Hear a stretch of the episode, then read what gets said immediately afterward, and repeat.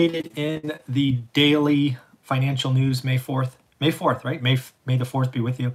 Uh, I wanted to talk about an article from CoStar. Uh, this actually was sent to me a couple of different times. Uh, and if there's ever a sign that I'm a paper person, I actually printed the article. There you go. See? Anyways, it's talking. Finally, somebody's putting some numbers on potential defaults around the CMBS commercial mortgage backed security uh, over the next couple of years.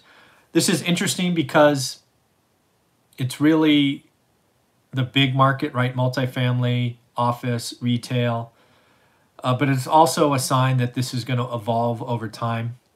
I wanted to go through the article just as I read it. I kind of marked it up with different things that I think are important. So we'll just go through it uh, and talk about my experience.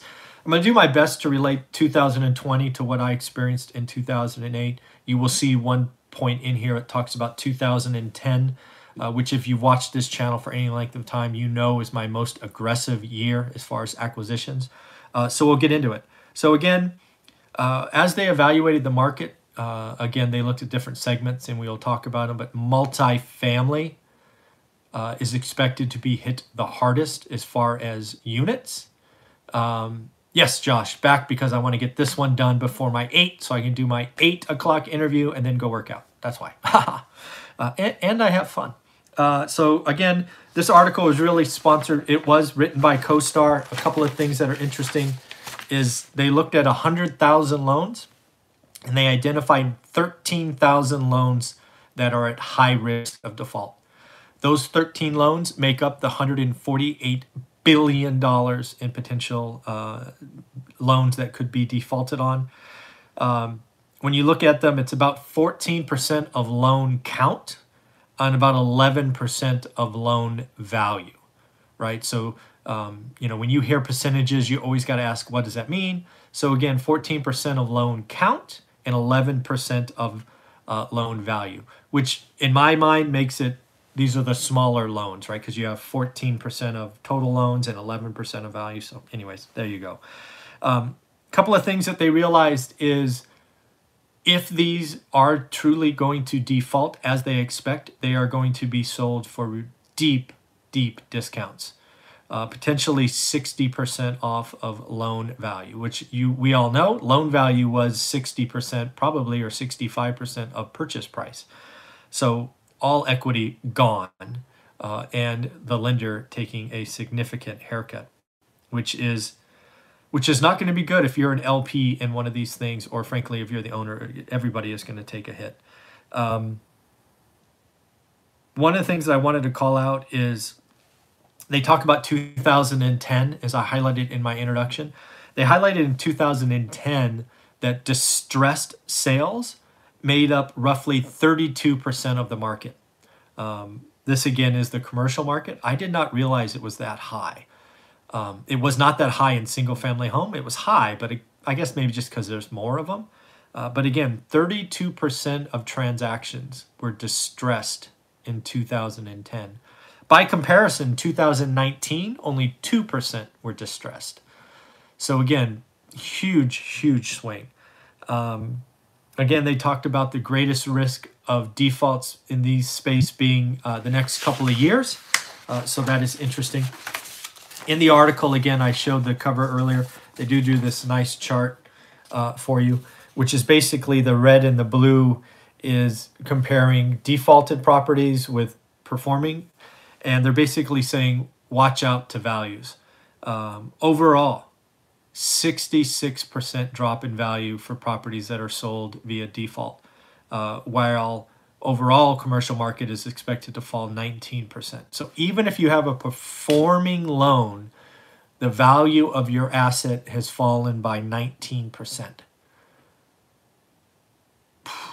That is scary for anybody that has to refi out. right, you have a three-year bridge loan.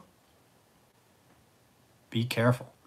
Uh, interesting. Uh, retail is the hardest hit, which kind of makes sense. They saw values potentially fall 76%. Wow, that's a haircut and a half, right? So it'll be interesting. There will be a whole industry made up of converting uh, legacy malls into something. I'll be curious to see do they take the footprint and just re reconfigure the inside or do they scrape it and build a new? Uh, that is going to be some deep, deep, deep money going in there. Uh, hotels down 62%. Um, wow. Commercial properties will crash 40, 45% before this is all over. Yeah, could could be. I am so glad we sold in 2019. Again, know your market, learn your market. If you watch it every day like I do, you will sell when it is high. So happy we sold. Apartments were called out. The one thing about apartments, the 13,000 loans that they said could go into default, 11,000 of those were multifamily. Ouch. Ouch. Value add multifamily, bridge loan debt. I'm sorry, multifamily, uh, multifamily is in trouble. Um, what's next? Yeah, again, you know, 13,000 loans could go bad, 11,000 in apartments, uh, just so we can round that out. 823 in office, 732 in hotels, and then 718 in industrial or other properties. So, again, no, nobody is left unscathed, but clearly multifamily. Multifamily was the hot product. It's exactly what I've been talking about the last year or so. As multifamily got hot, everybody believed bigger is better. Everybody was overpaying Cap rates were going down, interest rates were ridiculously low. Fannie and Freddie were doing interest only loans for five or 10 years, 40 year amortizations. The lending just got out of control, prices just went up. And when all my real estate event meetups were doing, they were talking about being a syndicator. And that's just a bad thing. Yes, if national rent control is enacted, watch out. Uh, that is a good point.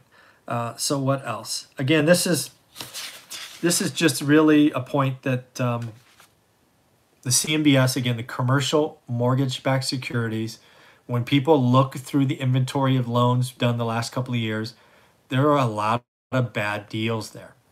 There's going to be stress. But really, what I wanted to point out here is this is going to be rolling forward. It's not like these things will just come on the market tomorrow. This article is talking about two years. And I would tell you, you probably won't even see the first one until next year. Frankly, I believe we will be out of the health event that we're in and recovering when most of this bad debt starts to blow up and, and buildings are taken over. Probably 2022 before the masses of deals come in, right? Talk about 2010 was my most aggressive year, and this article says it's where the most stress was it is going to be a bad time to be selling multifamily assets in 2021 22 not a lot of transactions. You're going to be compete, competing with prices. Cap rates are going to go up. It's it's going to be bad. Distressed liquidation. All your limited partner equity gone. Banks taking in this case 60% haircuts it's going to be bad so again, what the, the point of this article is like we've talked about on this channel learn your market. Single family homes are a safer bet. 30 year debt, fixed, cheap, cheap, right? Three, they have a three handle on it. Multifamily is going to be the market. It's probably two to three years out. I've been clear on this channel if you follow up for any length of time. I'm buying houses today, like I did in 2003, so I can 1031 exchange into multifamily in four to five years. This is what I'm doing. I am, yeah, I agree. Uh, I'm buying single family homes now because they're a better deal. Learn your market, compare deals, and then I'm going to get ready to 1031 exchange in three to five years.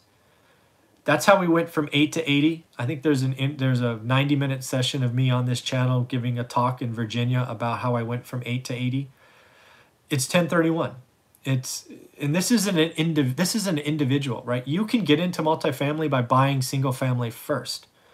A big part of our financial freedom are multifamily but it's buying them at the right time. 2019 was not the right time i am sorry. But if you buy single family homes you get fixed rate debt you let this thing go on we we move forward the single family rental is strong. Um, it's possible the 1031 exchange can go away. I doubt it. Internal Revenue Code uh, 1031. Um, there are few, very few codes that make sense. Uh, bigger is better is one of them. for the tax code, right? Like kind exchange. I think they, I think it certainly is at risk. Um, but there's a lot of tax changes before that's at risk, is, is my thinking. Uh, the 1031 exchange would not really generate that much more tax revenue uh, for the IRS. They will go after other things first, uh, in my opinion. So uh, I wouldn't worry about that. Um, so at the end of the day, realize that multifamily is going to be a great investment. Don't be early. The house is on fire. Don't rush in. Three to five years out. Uh, if you are itching to become a buy and hold landlord, I strongly recommend single family homes, but run the numbers, learn your market. Uh, I had somebody reach out to me yesterday saying, hey, um, you know, it doesn't work for me. Great. I don't know your market. Uh, no problem, right? This is this is one guy's opinion in you know Mountain View, California. Um, airlines are smoked down ten percent, just like I said. Uh, so at the end of the day, that's what I got for you. Really excited about my 8 a.m. interview, and then I am going to go work out. All right, everybody, take care of yourself. Have fun. Bye.